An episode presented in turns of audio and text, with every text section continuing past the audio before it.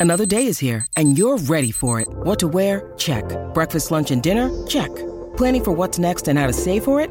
That's where Bank of America can help. For your financial to-dos, Bank of America has experts ready to help get you closer to your goals. Get started at one of our local financial centers or 24-7 in our mobile banking app. Find a location near you at bankofamerica.com slash talk to us. What would you like the power to do? Mobile banking requires downloading the app and is only available for select devices. Message and data rates may apply. Bank of America and a member FDIC. When you need mealtime inspiration, it's worth shopping Kroger, where you'll find over 30,000 mouthwatering choices that excite your inner foodie. And no matter what tasty choice you make, you'll enjoy our everyday low prices, plus extra ways to save, like digital coupons worth over $600 each week. You can also save up to $1 off per gallon at the pump with fuel points. More savings and more inspiring flavors make shopping Kroger worth it every time. Kroger, fresh for everyone. Fuel restrictions apply. Smart, as he usually is. That's not the first time we've seen a superstar in green and white sacrifice the body.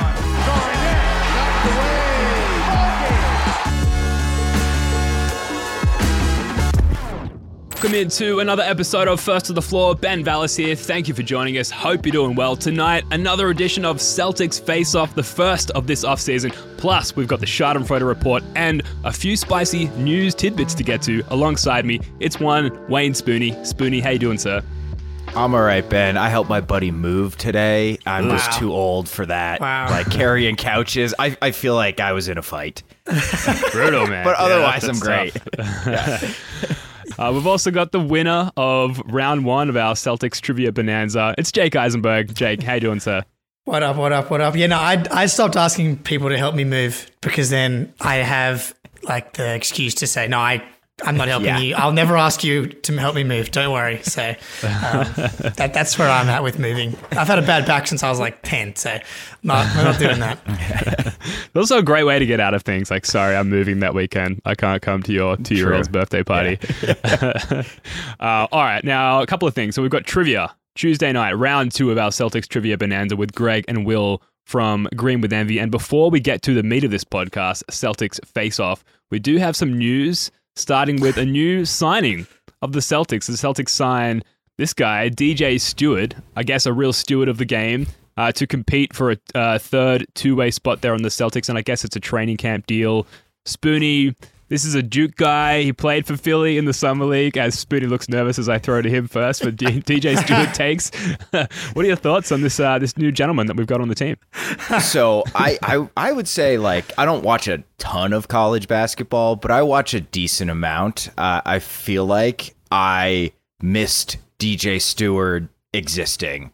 Uh, Bobby's Manning's tweet was the first time Yeah. that DJ Steward was introduced to me. Although I will say, from what I can see, it looks like he shot it well in college, and I uh, and he shot it really well in summer league. So, scoring guard, um, you know, and I.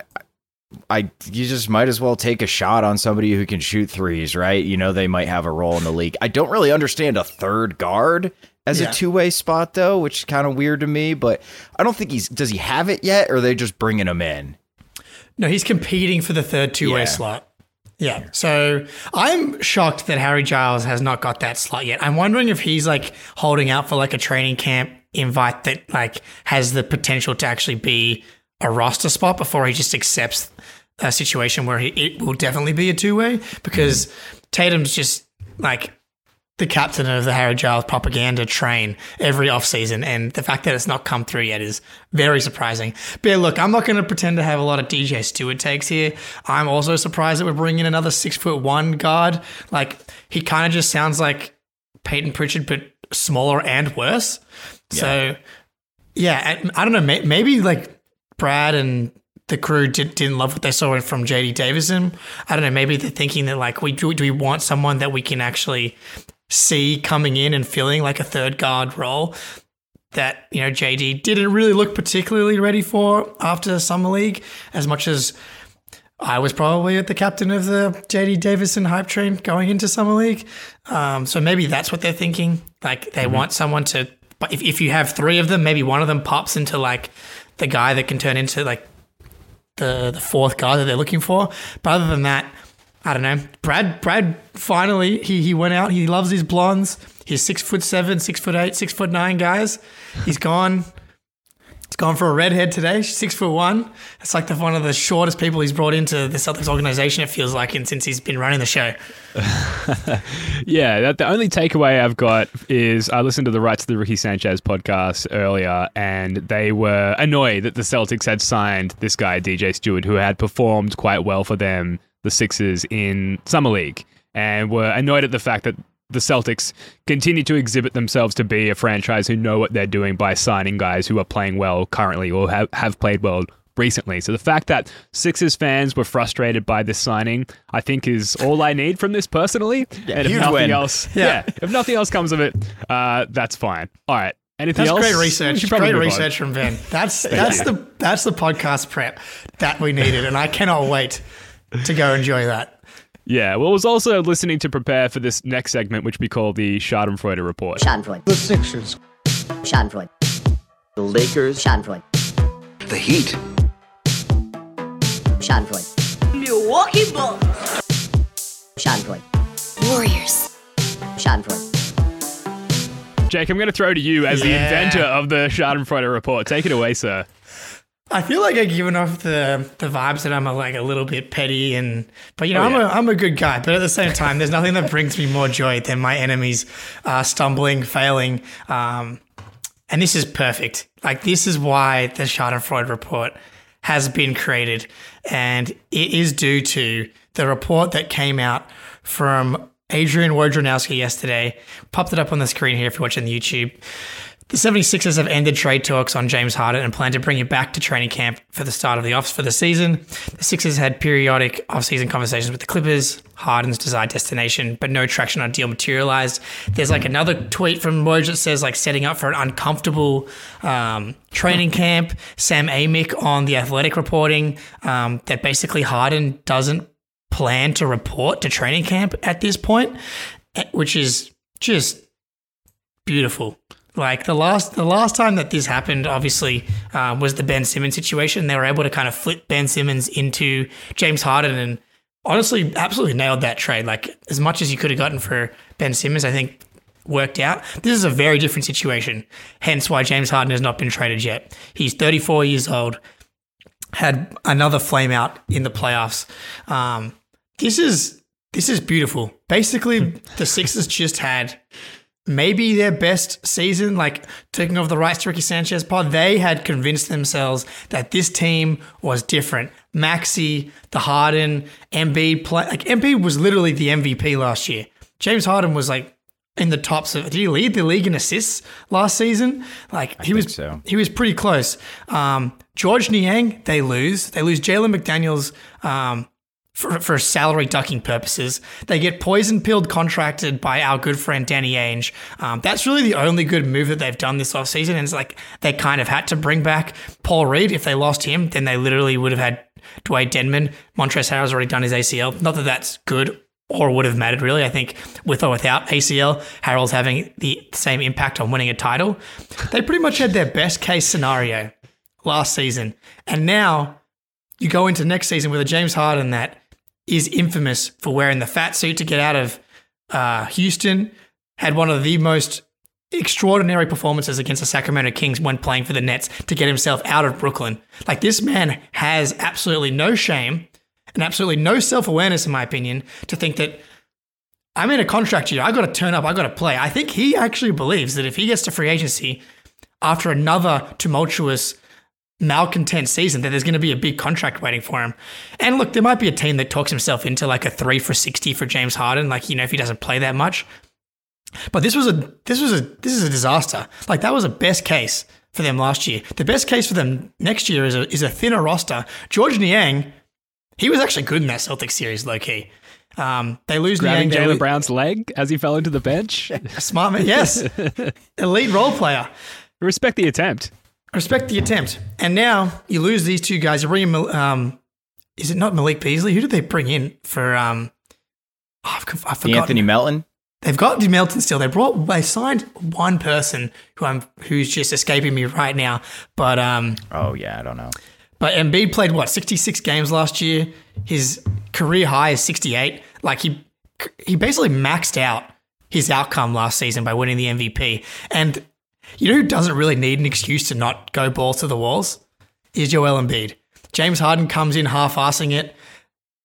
Joel Embiid might be feeling like he wants to half-ass it too a couple weeks into this season. So, um, like best case scenario, James Harden buys in and they are just older and worse than last year. That's like the best case scenario. They're thinner and older. Worst case, they literally like this era is over and Embiid asked for a trade. It's this is one of my favorite Schadenfreude reports to date. What do you think, Spoonie? I I mean, at some point, do you have to look in the mirror of Daryl Morey and just trade Joel Embiid? Like where this is going, you just laid it out perfectly, Jake. Like there is no upside to where this team is at right now. There is no way for them to improve. I, there's no, absolutely no chance they are going to trade James Harden and get better. So if they just keep him, they already hit. The, I mean, the Celtics didn't even play particularly well for a few of those Sixers games. Like that should not have gone seven, and they still lost. So you're going to have a worse version of the team that lost in the second round come back.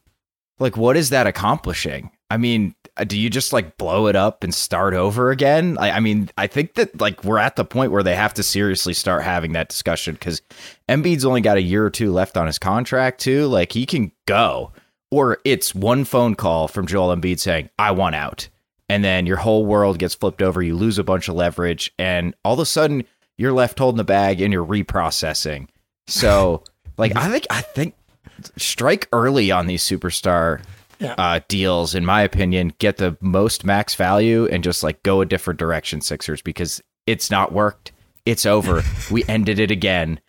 Yeah, that's what we do. They, they deserve yeah. everything they're getting. Like the, the process is, it's an NBA war crime. It should have never been allowed to happen. Then when it did happen, they fired Sam Hinkie, the architect of the process, just further digging their own hole as far as like poor, like front office team organization navigation. And now they find themselves here in this this hole they've dug for themselves. It's fully deserved. From a Celtics fan perspective, obviously you couldn't love anything more than this current situation. I do still think, like as far as through the lens of the upcoming regular season, I would prefer Harden not on the team because it is James Harden and he is a threat on any given night. You know, we saw it in the playoffs, game one. He is a threat any given night to to sink your team, sure. And, you know, as, as long as he's there, he's always a threat to shut us down on, on any given night. But just to see that kind of discombobulation from their franchise, it's uh, it's great. I love nothing more as a Celtics fan than seeing the Sixers lose. And like losing in a time of the year where no basketball is being played. Like we can't even reach out and grab basketball on either side of us. We're so far away from it, and they're just like copping huge L's when like all other teams are completely silent. It's great. It, I love it so it, much. It's like the only way for things to go bad is if you have a player playing in the World Cup and they get injured, and the Sixers are still finding a way to to lose. Um, ben, I'll, I'll spin it for you, and why it's actually a good thing that James Harden stays is because maybe short term they get a worse deal and they're worse for this season, but he's a free agent. Mm-hmm, like sure they could literally just lose him for nothing. They will most likely lose him for nothing if he stays. So if if the Celtics could just you know outlast the Sixers again this season, which is very likely to me because they're probably better again. Jayson Tatum on the up, Joel Embiid just probably capped out.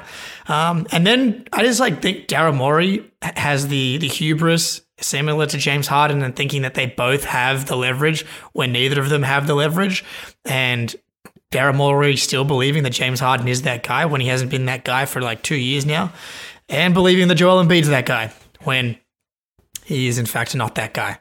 So. Is is there any better way to like describe the state of these two franchises? Sixers fans are dealing with one of their stars asking out we're talking about DJ Steward. Like, how, how different can you be?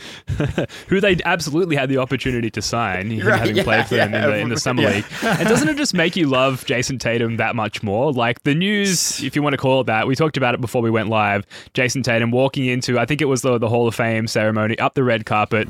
A Heat fan yells out, come and join the Heat, and he's like, nah, just completely waves them off, and then immediately daps up someone else who I hope was a was a Celtics fan. Um, that's our superstar. That's what we're dealing with. And meanwhile, they've got all this going on, and then you know on Harden's best day. There's still all of these concerns and issues with Joel Embiid and his wavering effort level and approach and injury concerns and things like that. So, um, tough day again to be a to be a Sixers fan. Um, Spoonie, I will ask you this though, and Jake, obviously keen to hear your take on this as well.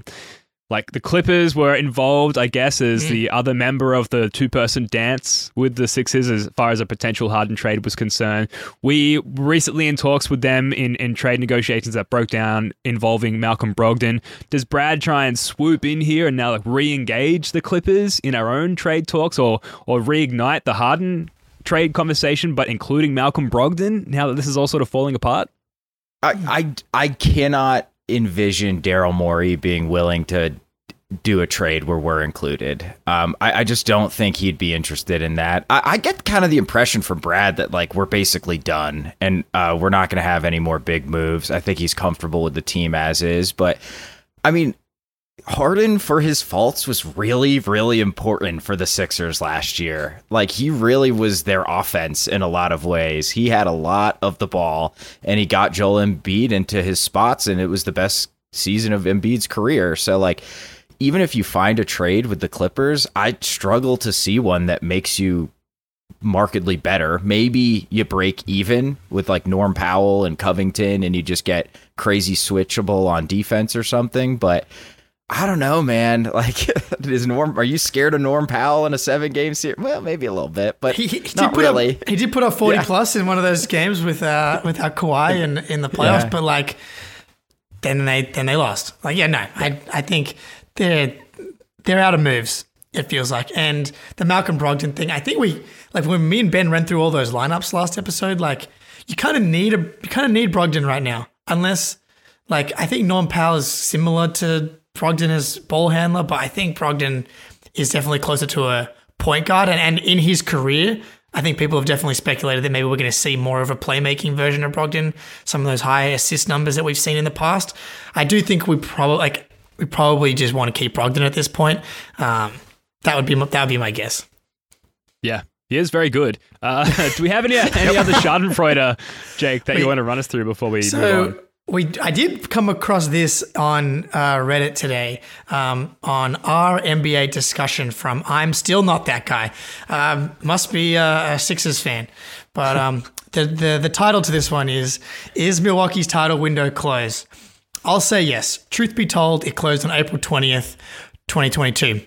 Uh, happy 420 on that day. Um, issues that have plagued the Bucks for years: no wings, no backup point, no secondary shot creator, lack of athleticism are still things that need to be addressed, but haven't been due to lack of cap space and trade assets. Only this time they're a year older and less healthy. Their roster is the oldest in the league. They've missed the most games in the league due to injury since 21 22, and a fresher removed from a first round exit. They'll continue to play rigidly on both ends simply because they don't have the personnel to do anything different. They just haven't added, added any significant pieces on either end to warrant a revamp in playstyle. The biggest acquisition was Malik Beasley and some no name second round picks in this year's draft. AJ Green is in talks to be their backup point guard, and he's a spot up shooter. I agree. I don't know. The this this like penciling the Bucks in, like them getting the benefit of the doubt as just like this clear cut number one team in the East. I do not understand at all anyone like putting them there at this point. Like every year there's injuries where you know that lead, that helps the title team. But their run is so specifically fraudulent. Like they were trying to fire Budenholzer in the middle of that net series. Yeah, that's right. James Harden hurt his hamstring in game one, and the Nets still win the first two games. They're up big in game three, and Kyrie does his ankle. The net, and then the Bucks come back and squeak it out, and they get the freaking Trae Young Hawks because the Sixers again were not those guys. And then on the other end, they got to play the Suns, and I will give Giannis credit. He went to like an all-time level in that series. But that Suns series got all the way through because they played the Clippers with no um, Kawhi and the Jokic in Nuggets with like Facu Campazzo as a starting point guard. Whereas the Celtics run into the, the Warriors and Steph Curry, a top 10 player of all time. Like that run in particular is like quite fraudulent relative to like recent champions. Uh, but you know, banners fly fly forever. That's the reality. But um, the fact that they get still penciled into for me when they continue to get older or less un- less athletic does not make any sense to me. I, I wonder what the narrative would be if Kevin Durant's shoe was like an inch or foot Right? was like an inch smaller because we Yeah. would be looking at first round exit because I think they got knocked out by the Heat in the first round in the bubble. Yep. Second round exit, second round exit, first round exit. Right? I think that's mm-hmm. their last four if they don't win that title. Like. Yep. Giannis would be considered probably one of the biggest chokers of all time, but Durant's foot, you know, the Brooklyn Nets just completely fell apart with injuries. Durant's foot's on the line, and then here we are. Like, it seems like every time people talk about the Bucks, it's just like hand waving their issues because they Yes. have Giannis. Like, oh, they have Giannis. It's fine. They'll be fine. They'll be fine. They they weren't fine this past year, and they had Giannis, and Middleton was back. Like Middleton was supposed to be this panacea for all their ills that that Giannis can't cover for, and like he doesn't really look like the same guy anymore either, especially on the defensive end. So, uh, yeah, I, I mean, I just do not love having a team that is that incredibly old and you're losing like Jevon Carter's like a nice young defensive piece who hits open threes. He's out the door. Malik Beasley can't guard anybody and you already had trouble stopping like wings who can dribble. Um, we saw Tatum and Brown just fly by everyone that the Bucks put on them last season. So I, I'm leaning I'm leaning towards yeah, I'm agreeing with you, Jake, that it, it's closed for the Bucks. Hooey. Well, just the, the comment there that was just up on our on our stream by was a blood of the panther. No championship is fraudulent, fellas. You bet you know better than that. Um, the Lakers bubble championship, absolutely Yeah, fraudulent. Uh, but yeah. I agree. No, no real championship is is fraudulent. Um, so a couple of things just to play devil's advocate, really. So Giannis last season hurt his back like quite brutally in game Yes. one, and then um, Middleton was never really back. Like he was back in a physical sense, but like, you know, the engine was running, but no one was behind the wheel. He wasn't back to his true form yet. And then for just championships in general, we talk about like it's two things like be talented enough to be in the mix and then be healthy enough to be the last team standing in- some regard. Obviously, you have to play your way into a championship play well and scheme well and things like that. But a huge part is just having the talent and being healthy at the end. The year where they won, they were healthy and they won and they're talented enough to win if healthy. The issue has been that they just haven't been healthy consistently enough, but that's something that plagues talented teams every year. And they were lucky enough and you know fortunate enough and healthy enough to sneak through that one year and we're still yet to do that, which hurts Yeah. to say as much as I hate the Yeah, Bucks. we're not frauds. We're just Yeah. we're just we are who we I'd are. probably trade with them. yeah. Give me give me the fraudulent championship every day of the week, please. Yeah, exactly. Um, yeah. But you know, we can talk about it all day, and it's the off season. We have been doing that. We've been we've been circling back on the same topics over and over again. But I I feel really good about the Celtics roster and its diversity.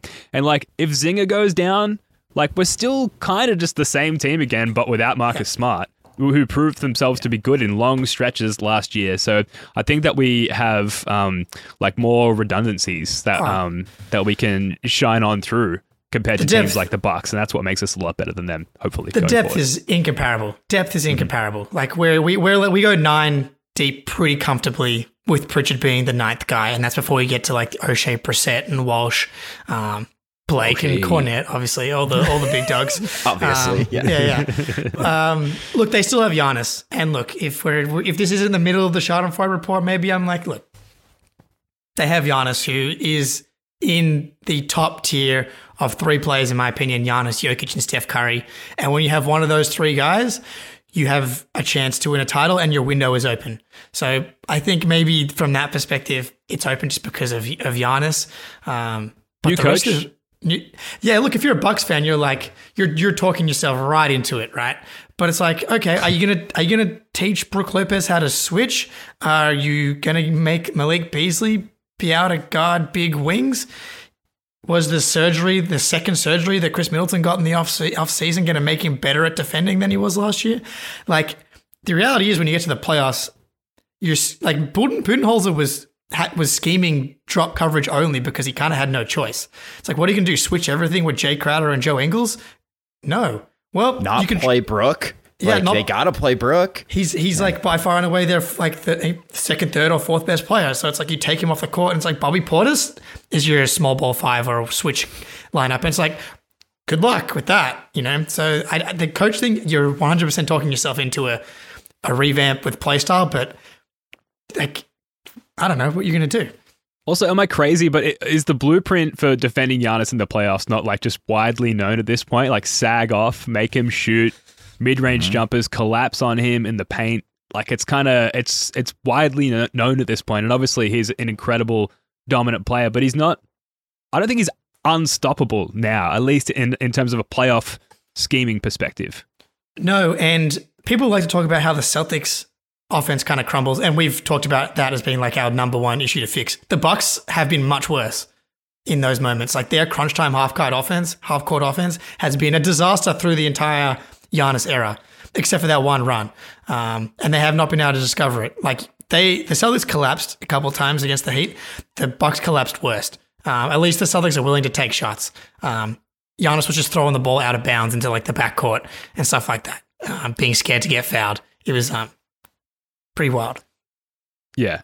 All right, look, quick word from Yeah. our sponsors, and then we're going to get to the meat of this podcast Celtics Face Off. Football season is about to kick off, and FanDuel is giving you the chance to win all season long because right now, when you bet on a Super Bowl winner, you can get bonus bets every time they win in the regular season. Just pick any team to win the Super Bowl, and you'll get bonus bets for every victory. The Kansas City Chiefs are plus 600 odds to win the Super Bowl currently on FanDuel. They play the Detroit Lions in the first game of the season, where they are currently minus 6.5 favorites. A good chance to win the Super Bowl there, plus potential returns throughout the regular season. You can use your bonus bets on spreads, player props, over-unders, and more. So visit fanduel.com slash Boston and start earning bonus bets with America's number one sportsbook. That's fanduel.com slash Boston. 21 plus and present in Massachusetts. First online real money wager only. $10 deposit required. Refund issued as non-withdrawable bonus bets that expire in seven days. Restrictions apply. Max bonus $50 unless specified otherwise. See terms at fanduel.com slash sportsbook. Hope is here.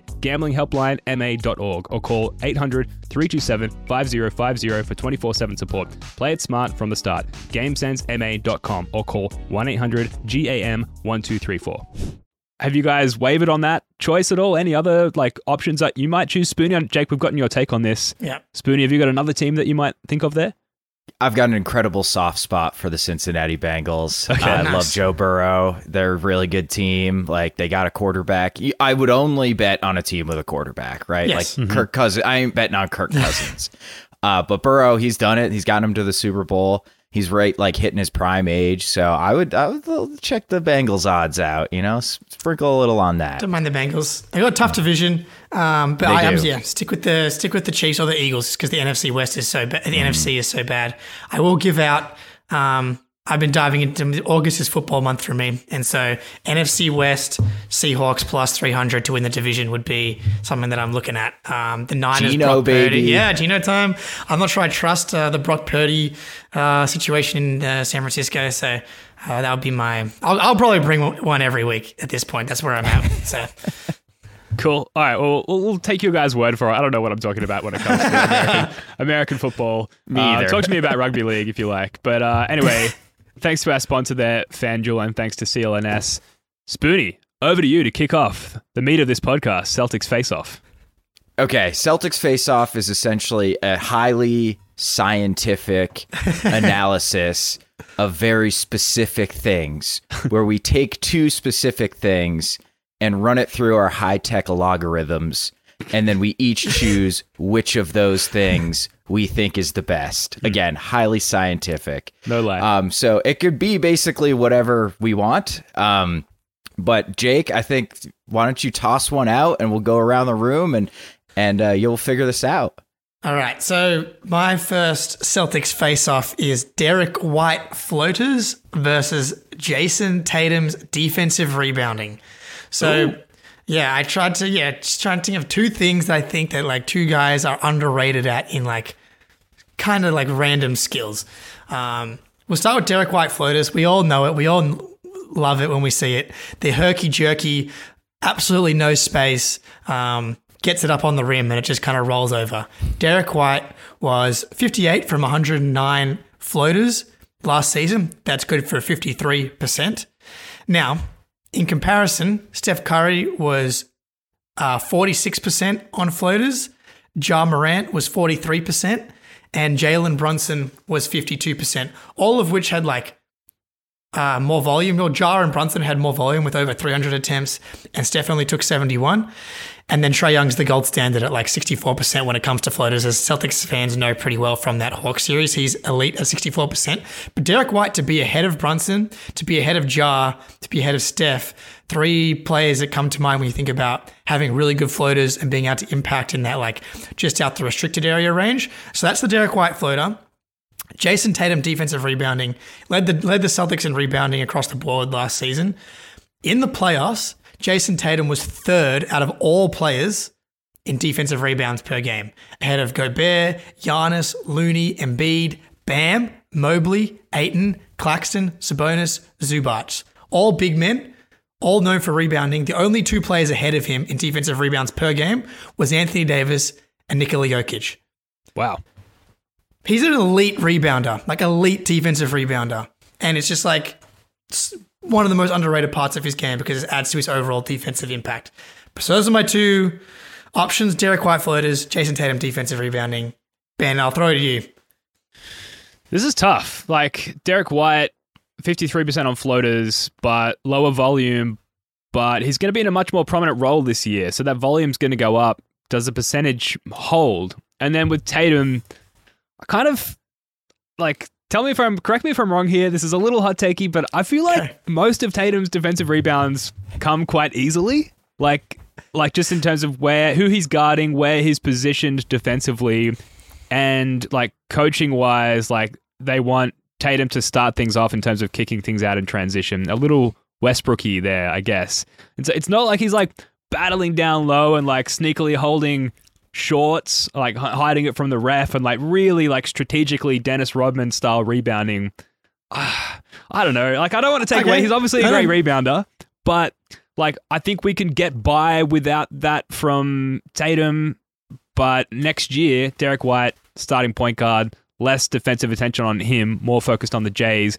We're going to need other scoring punches, and that floater going in at a regular clip, I think, is going to be more important for the Celtics. So I'm going to take Derrick White's floater. Can I, can, I just, can I just counter that point before you go? Yeah, I thought you Just- might. Yes.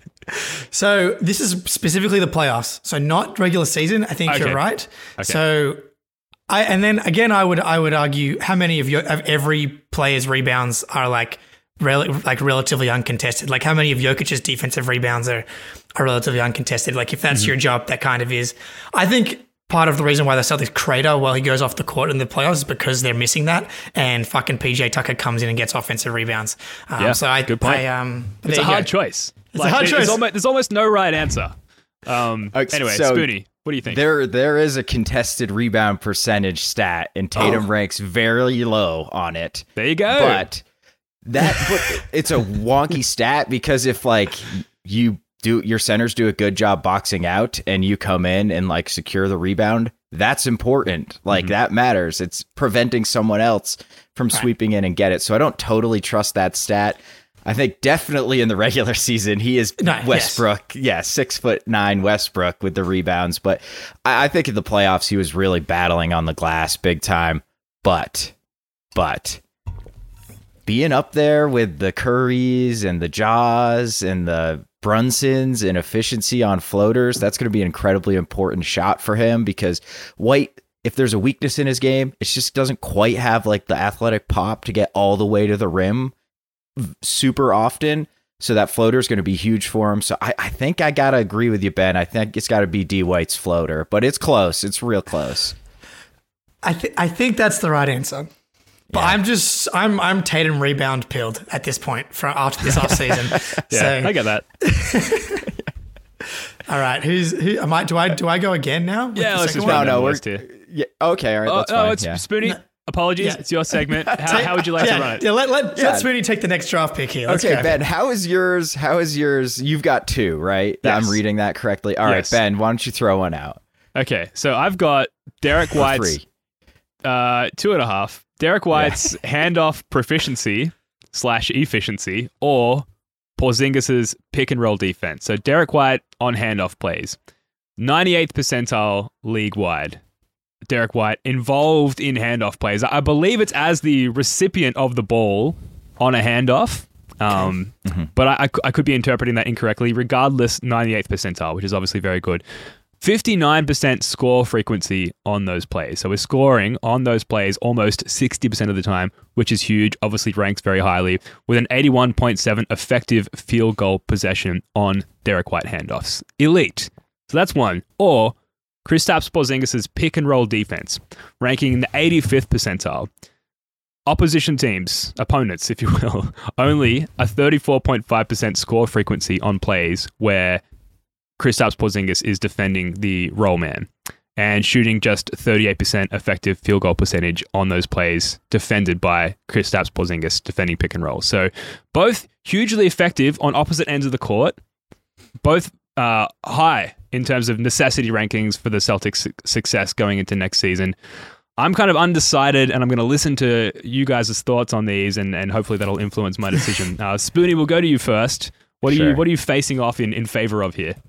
Okay, so I think handoffs are kind of important. Obviously, it's an important skill, but it's also just kind of like the cousin of the pick and roll. Mhm. Um, and I, I think I'd if he was that ridiculously efficient on pick and roll possessions, I would think that would be an easy one.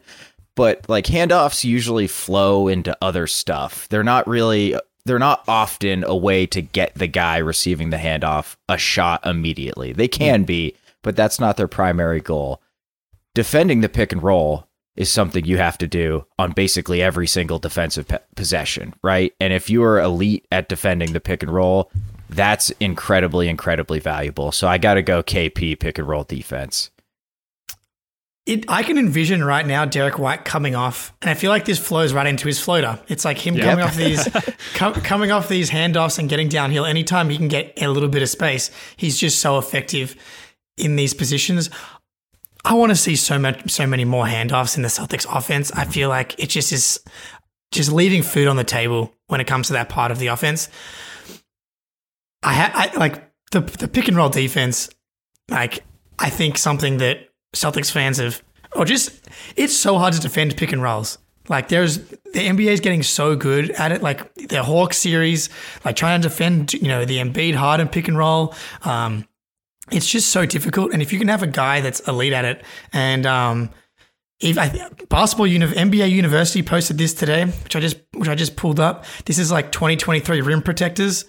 The lower you are, the better you are percentage wise. And Porzingis is kind of like right in them, like t- towards the bottom with like Brook Lopez and Jaren Jackson, and um, Oh yeah, that's exactly where you want him to be. So I think I have to go with Porzingis' pick and roll defense just because of how important it is in today's NBA and something that like has been an issue for the Celtics um, in both of the last playoff runs. At, at times, like it's just always going to be a problem at times because the NBA's gotten like, these guys are so good at running these. but um, but yeah, I, I like so exactly. So if you can have a guy that's elite at it, that's going to be so valuable. I think I agree. Yeah, and Al got killed defending a drop so many times in the playoffs. Um, so to bring in someone who is just like you know statistically so much better than him in in those positions uh, is very exciting. So I agree. Porzingis' pick and roll defense. Okay. Um, Okay. Jake, are we It's over to you? decided. Spoony, we're over to you. Spoony, geez, man, but Spoony can't get his segment. He can't, he can't get a I shot. can't, I can't help myself. I can't help myself. Shut up. no, it's all good, dude. Um, all right, so I've got head to head one skill: Derrick White versus Malcolm Brogdon in playmaking. Now, hear me out. Okay. White averaged more assists, 3.9 to 3.7. Brogdon with way more potential assists, which is pass that leads directly to a shot. No dribbling. 7.5 to 6.5. Higher assist percentage at 22 to 19, roughly. Uh, effectively, they're tied in assist points created. Uh, White, higher assist to pass ratio. Um, and I believe a higher assist to turnover ratio, one of the highest in the league. So I think Brogdon is at, was asked last year to have a lot more of the ball. So I think that tends to explain those potential assist numbers in a lot of ways where like he's just passing to people more because he's effectively running the offense when Jayson Tatum sits. Whereas White was more of like the connector type. Um, wasn't really the primary ball handler when he's out there, and he still averaged more assists. And then we saw when Smart was out, and he did take over the lead role. He averaged like eight assists a game for two weeks. So I would I, I I'm sure I'm sure I I think I know where Jake is probably going on this one. So I'm gonna agree with that. I'm gonna go with Derrick White. But Ben, do you disagree? Can you make the Malcolm Brogdon argument? Oh, I was so I had the Derrick White argument deployed and ready to go. Uh, I can't make the Malcolm Brogdon argument because when I close my eyes at night, I see him throwing the the pick six to Maxey in the playoffs, and so I can't attribute playmaking to Malcolm Brogdon. I understand what you're saying as far as like he was his role was kind of dictated to him at the beginning of the season. It'll be interesting to see, you know, with the subtraction of Smart and a huge amount of playmaking going out the door there. Smart obviously ranking know, tops in, in playmaking for the Celtics, you know, last season at least. If that influences Malcolm Brogdon's approach and the, the coaching of Malcolm Brogdon, but with the data that we have, and the visions I see in my in my dreams and my nightmares, I have to I have to go with Derrick White. Jake. I on the potential assists, I wonder how many of those are like Brogdon drives. There's like five seconds on the shot clock. He gets stuck and he just like throws a grenade out, and someone has to take like a, a late shot clock three. I feel like that happened a fair amount. I think it has to be has to be Derrick White. I think at this point, I I can't I can't get out of my head. Yeah, the amount of times Rob Williams was like wide open under the rim, and uh, Malcolm Brogdon missed him. I really appreciate you making the argument there. Like I, this is like why when I need when I need to get out of jail, Spoonie's going to be the first lawyer I call. he can make an argument for anything. Genius. Oh, you're in trouble, buddy. All right, that one's decided. Full sweep for Derrick White as it should have been. So Jake, what's next? All right, here we go. So this is a little bit different. Um, Al Horford's defense, specifically on Joel Embiid, or the Celtics shooting against the Milwaukee Bucks. I think Ooh. Al Horford's been the Embiid stopper verse, you know, for for years now. The fact that he left Philly and then came back multiple years older, the fact that he outlasted Embiid in these playoffs and made him look like just not even an All NBA player. He disappeared in Game seven, game four, the one that the Celtics blew kind of at the end there, like Al Horford was blocking him over and over again. PJ Tucker had to scream in Embiid, Embiid's face because he was going back into his shell. Thanks to uh, Al Horford. Al Horford was elite against one of the premier scorers in the NBA again.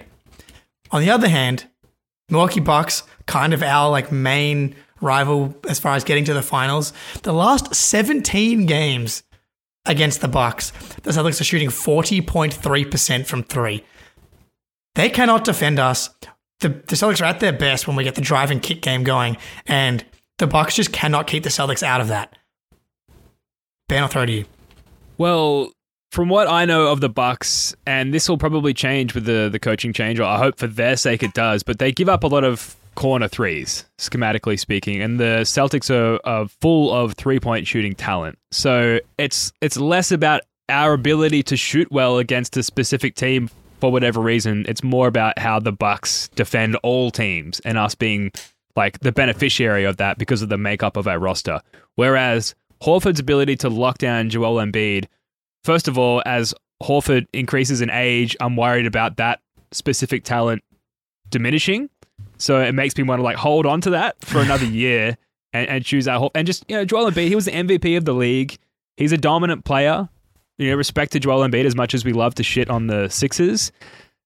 The fact that we have like one of what, like three or less guys in the league who can effectively like lock him down, which is crazy, is a huge diamond in the rough and a huge benefit for the Celtics. I think if the Bucks schematically change the way they defend teams and we have to find other ways to score against them, especially now with Porzingis, I think we have the talent to figure that out.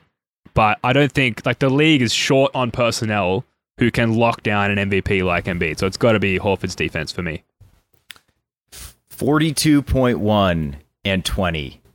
Joel Embiid shot 42.1% from the field against in the in the conference semifinals and 20% from 3 mainly because of that's insane he yeah. won the mvp like, that's absolutely absurd he held the 42% from the floor um, so I, I think like it's awesome how we light up milwaukee but uh, it's got to be Big Al for me. Plus, and I'll cheat a little bit. How good he defends Embiid is also some of the reason he's so good against at, at defending Giannis as well. So I got to go with Big Al.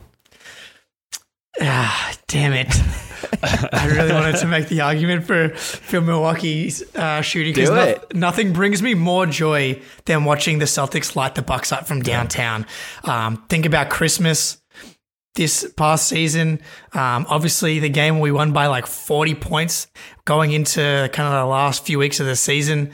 Um, where everyone's like, ah, oh, this is going to get the one seed. It's Celtics and Bucks at the top. Celtics slam that door closed. Obviously, we have Game Seven against the Bucks. I don't know. I just I I'm not scared of the Sixers anymore. Uh, like anymore. Never was. Um, and so like I'm not I'm not worried about them. And so to me, I want to hold on to my weapon against like a more formidable foe. And okay. so like the Jayson Tatum 46 point game, I want to hold on to that those those special powers more so than I than I need Al Horford's ability to guard Embiid. Even though I'm like very confident that Al's going to have this ability come playoff time again next year if we run into the Sixers again. Because I don't, I, I, think it's similar to what happens to us against the Heat. It's not just physical; there's a mental element too, and that's not going away for the big dog anytime soon. That's a very compelling argument, Jake. I like yeah. that one a lot. Yeah, like we need it against Milwaukee. Like yeah. Embiid's gonna fall apart some way somehow. Yeah, yeah. Um, but all right, it sounds so like slight, we're two to one in favor of of. Here I yeah. go again. Sorry, Spoody. I, I, was gonna sum us up, but Ben, please take the floor. No, honestly, no. I, I need to learn. Shut up. Go for it. it's all good. Yeah, so slight edge to uh, Big Al, but yeah, that was a very good argument, Jake. You got me teetering big time. All right, Ben, what's next? All right, am I permitted to speak? yes, yes, you are. You may. All right. Wait, hold on. No, I'm kidding. Rob Williams' transition offense or Derrick White's clutch scoring. So Rob Williams in transition ranked 100th percentile. You can't get any higher than that, folks. Just for all the math no. nerds out there. Uh, scoring at an 88% frequency on transition plays, where um, I sought clarity on this from YouTube before we went live. Rob Williams' transition offense, as far as like NBA stats and synergy is concerned, he has to be the play finisher to be for it to be you know aggregated in these mm-hmm. rankings. So 100th percentile, 88% score frequency, 100% effective field goal percentage.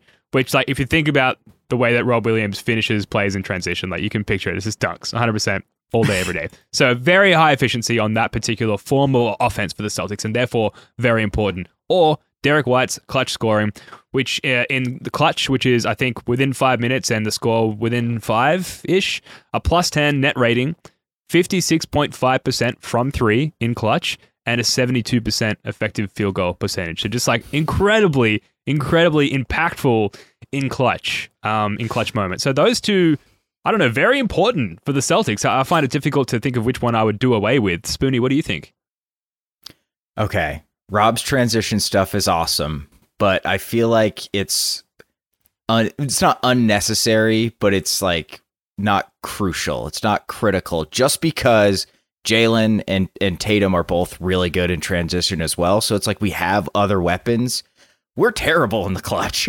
We're absolutely. I'm shocked Derrick White's net rating is plus 10 in the clutch yeah. because I feel like everybody else's must be negative. So I think just from that sheer fact of like, we need people to be good in the clutch so very badly. Whereas, like transition wise, like, well, if Rob's not out there, you can give it to Jaylen Brown, who's an absolute menace in transition. So I would take D White. D White's going to sl- sweep every single one he's in, isn't he? But I'll yeah. take a D White's clutch scoring. Yeah. But this has kind of been the story of the offseason. I feel like has been okay.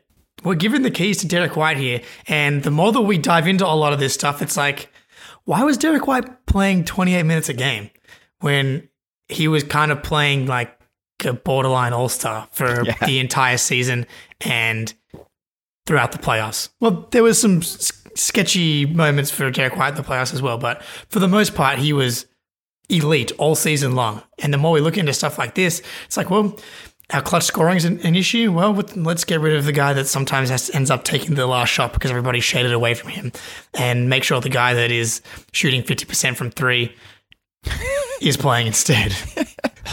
so yeah, I, I, have to, I have to. I, I will say though, Ben, like this transition stat from Rob, we were talking about the pace lineup last um, last episode with like Pritchard and and um, and Jaylen and Oshae and I forget who else was in there, but we were kind of tossing up whether it would be Rob or or Porzingis because you know Rob's obviously getting up and down the court the fastest of all the big men, but Porzingis has the trailer threes. This kind of speaks to like Rob's ability to like juice the pace that we play with, and I think that he brings that.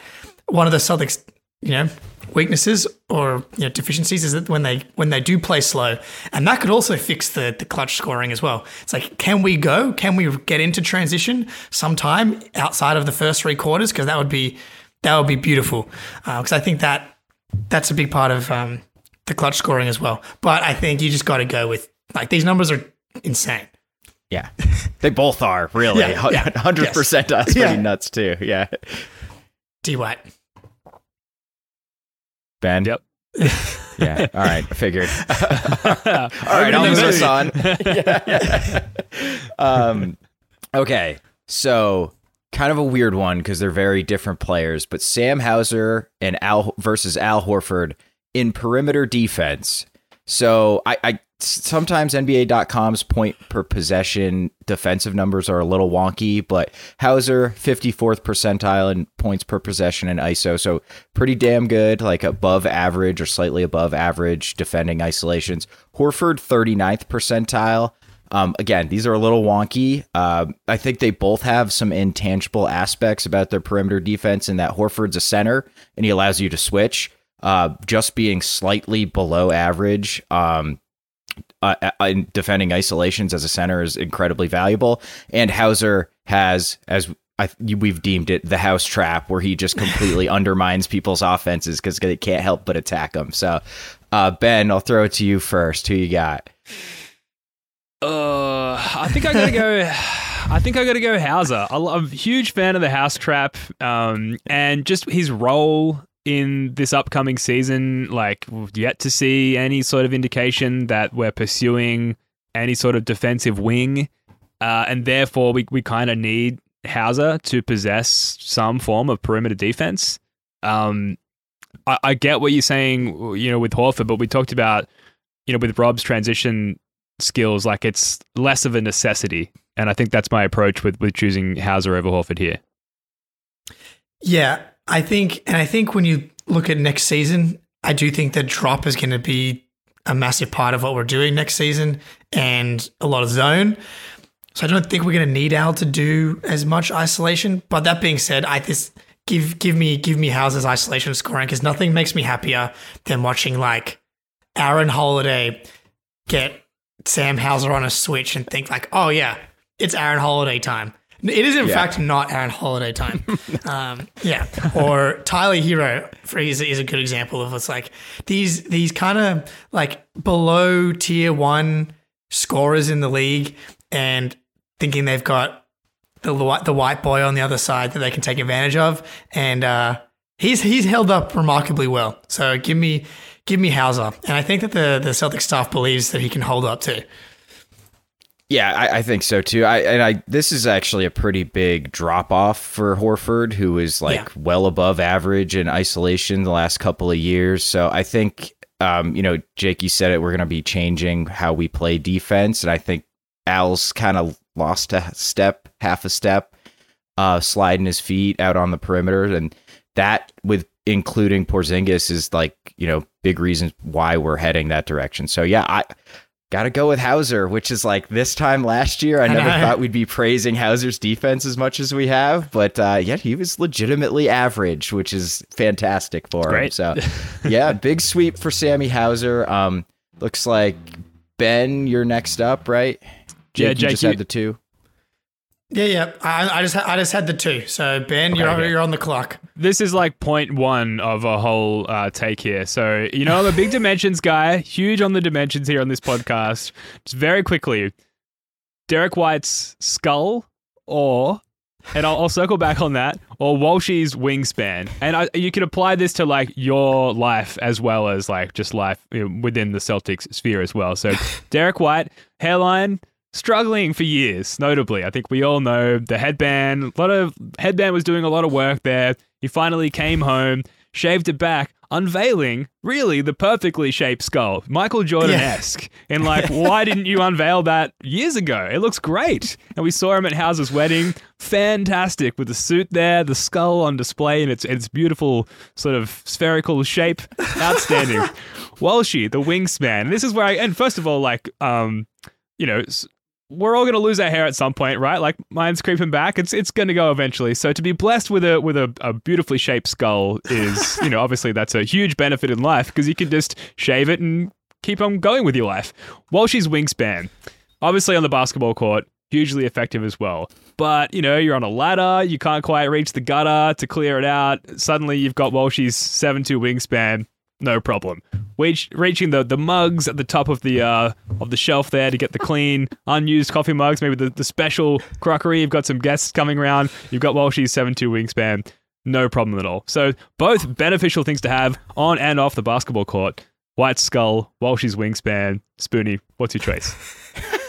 Uh, this is wow. This is a bloodbath. This is Battle of the Juggernauts. Um, I I think if I was twenty, I would absolutely take Walshy's wingspan when I actually played basketball like fairly often, and it would be super helpful in that scenario. Now that I'm old and washed up.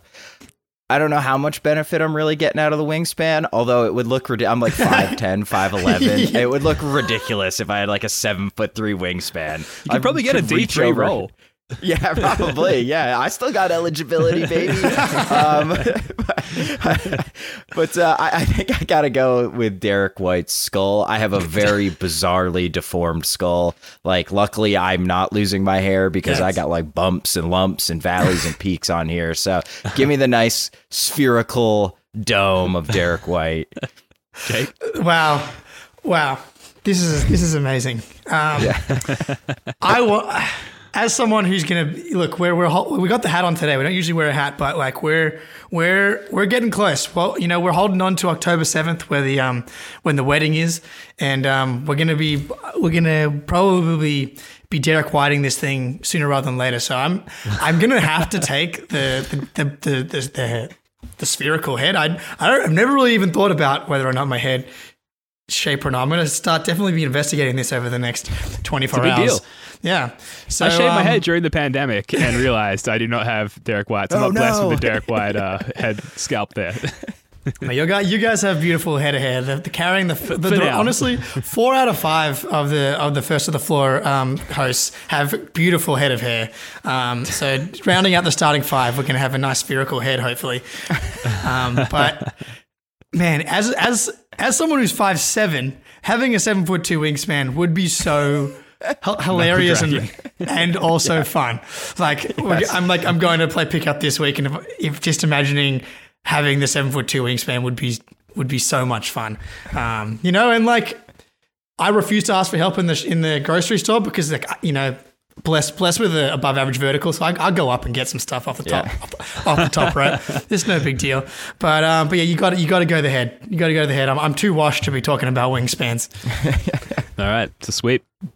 Yep, already. T. Um, White, okay, like- last one. Yeah, this is a, a slight change in tone. Uh, all right, I have two more. I think I'm just gonna skip one of them uh, because it's too depressing. So I'm just gonna delete that one on the run on the run sheet right now.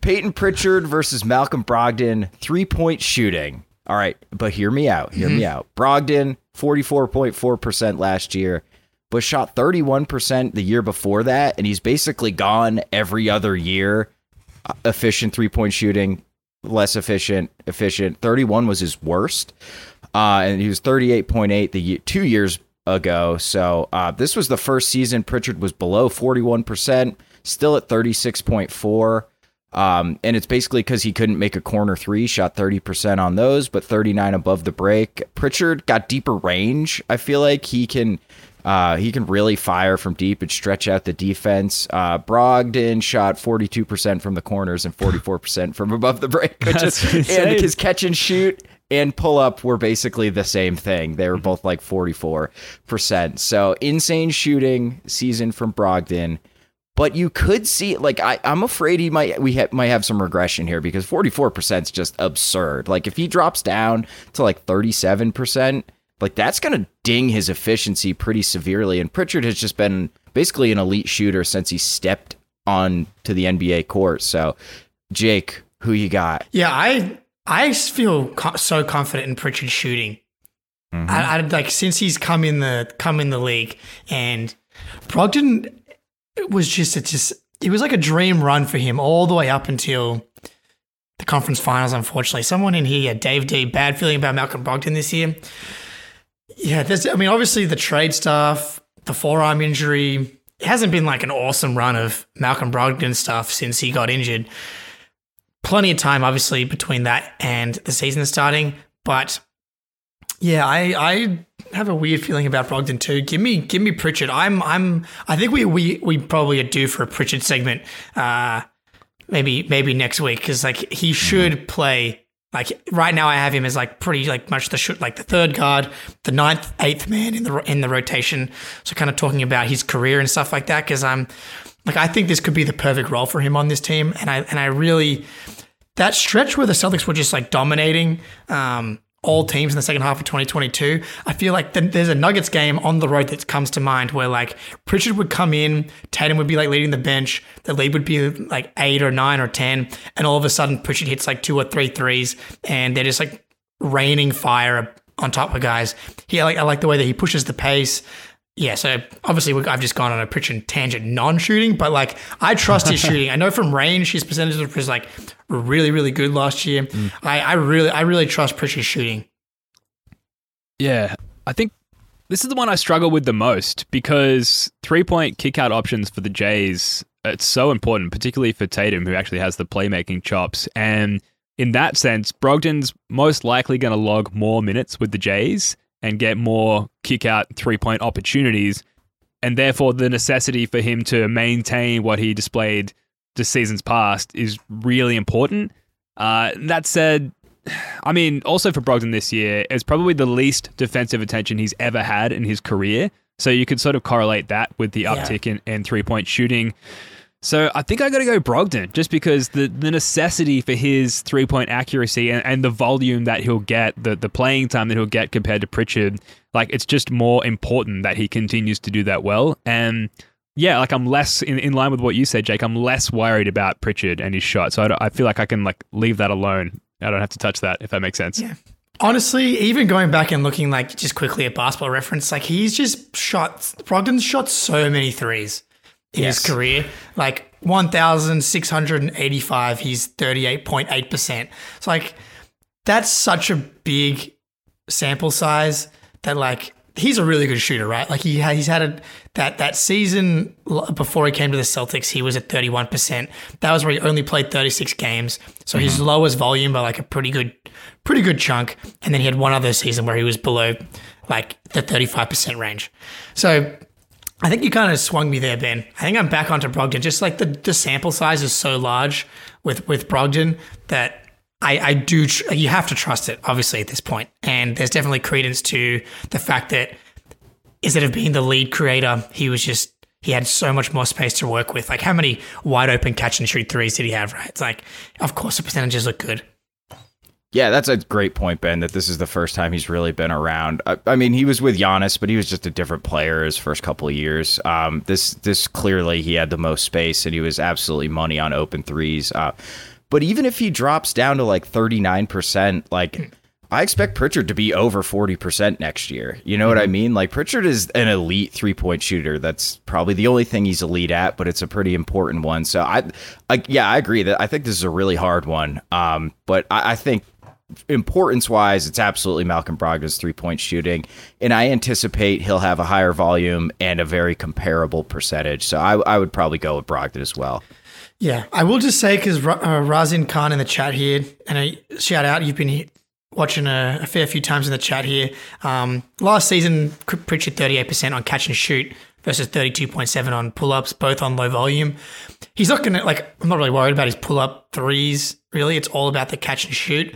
And then also, you think about his role last season, it's, it's, he was so inconsistent in and out of the lineup. Um, a lot of that's garbage time. I I think you have to look at the first two seasons more so as far as having a, a more consistent role and having the bigger volume. And when he did have that, he was a better shooter. So I, I, I would lean close to that being more the type of shooter that he is. Well, I think that brings us to the end of Celtics Face Off. Spoonie, That was a- amazing job. Like this is all of, of from the mind of Wayne Spoonie. This this segment That's not true. That is And, uh, not true. It's uh, it is fantastic. A lot of fun. Uh, and those you know folks in the comments, folks listening later, let us know your face off ideas because Yeah. we've got what fifty something days until uh, not training camp, but the preseason starts. That's a lot of time to fill. So um, let us know in the comments. Email us first to the floor 18 at gmail.com and we'll feature them on upcoming episodes. Um, quickly, guys, before we wrap up, because as usual, we are running very long here. Some of the schedule has leaked, namely, and we'll just do it optional around the room here. If you haven't got a take on it, that's fine because it's, it's really nothing. Season opener Celtics at home against the Heat on October 27th, and then Christmas Day, Celtics at Lakers. Um, Spoonie, I guess like the main takeaway from my perspective is like, great, like we've got to face the Heat immediately again. And I worry about everything from like just losing the game to potentially being injured and all of the above. What, what's your take on just having to face the Heat straight up right away? The one nice thing is like we can maybe uh, exercise some demons immediately, right? We don't have to fa- wait two months to play the Heat with that hanging over our heads. Like we will know where they stand and where we stand in the first game of the season. So that's a nice thing. But yeah, I'm at the point where I'm just absolutely terrified of the Heat. So I mean that kind of sucks. But the Lakers Celtics, that's spicy. That's gonna be fun. Yeah, what better the what better Christmas present will there be than ruining Lakers fans' day on Christmas, where Anthony Davis will probably be out for some injury and the Celtics will rain fire down upon them. Um, the Celtics will probably win on opening day too, and it will be like, cool, doesn't matter because we know the Heat are a different team in the playoffs. It's like that's that's Not me. Yep. Oh, the, the monkey's off our back. The curse has been broken. We're winning the championship. Yeah, basically the same as opening night last week. They may, they, yeah, they may not. ha- Yeah, like last year's opening night was like the best day ever. I say that now. As soon as the game starts and we win the game, I'll be like, yeah, championships on, Banner 18 on the way. Just fun to start seeing this news leaking out and like it will happen. It's it's a ways away but it is going to happen and it's going to be glorious. Um, but we do need to leave it there because we have gone over an hour yet again. That is going to do it for this one. Thank you so much for joining us. Come on back on wednesday night 8 p.m with the guys from the green with envy podcast are joining us for round two of our celtics trivia bonanza. Spoonie jake love your work guys. Until next time go celtics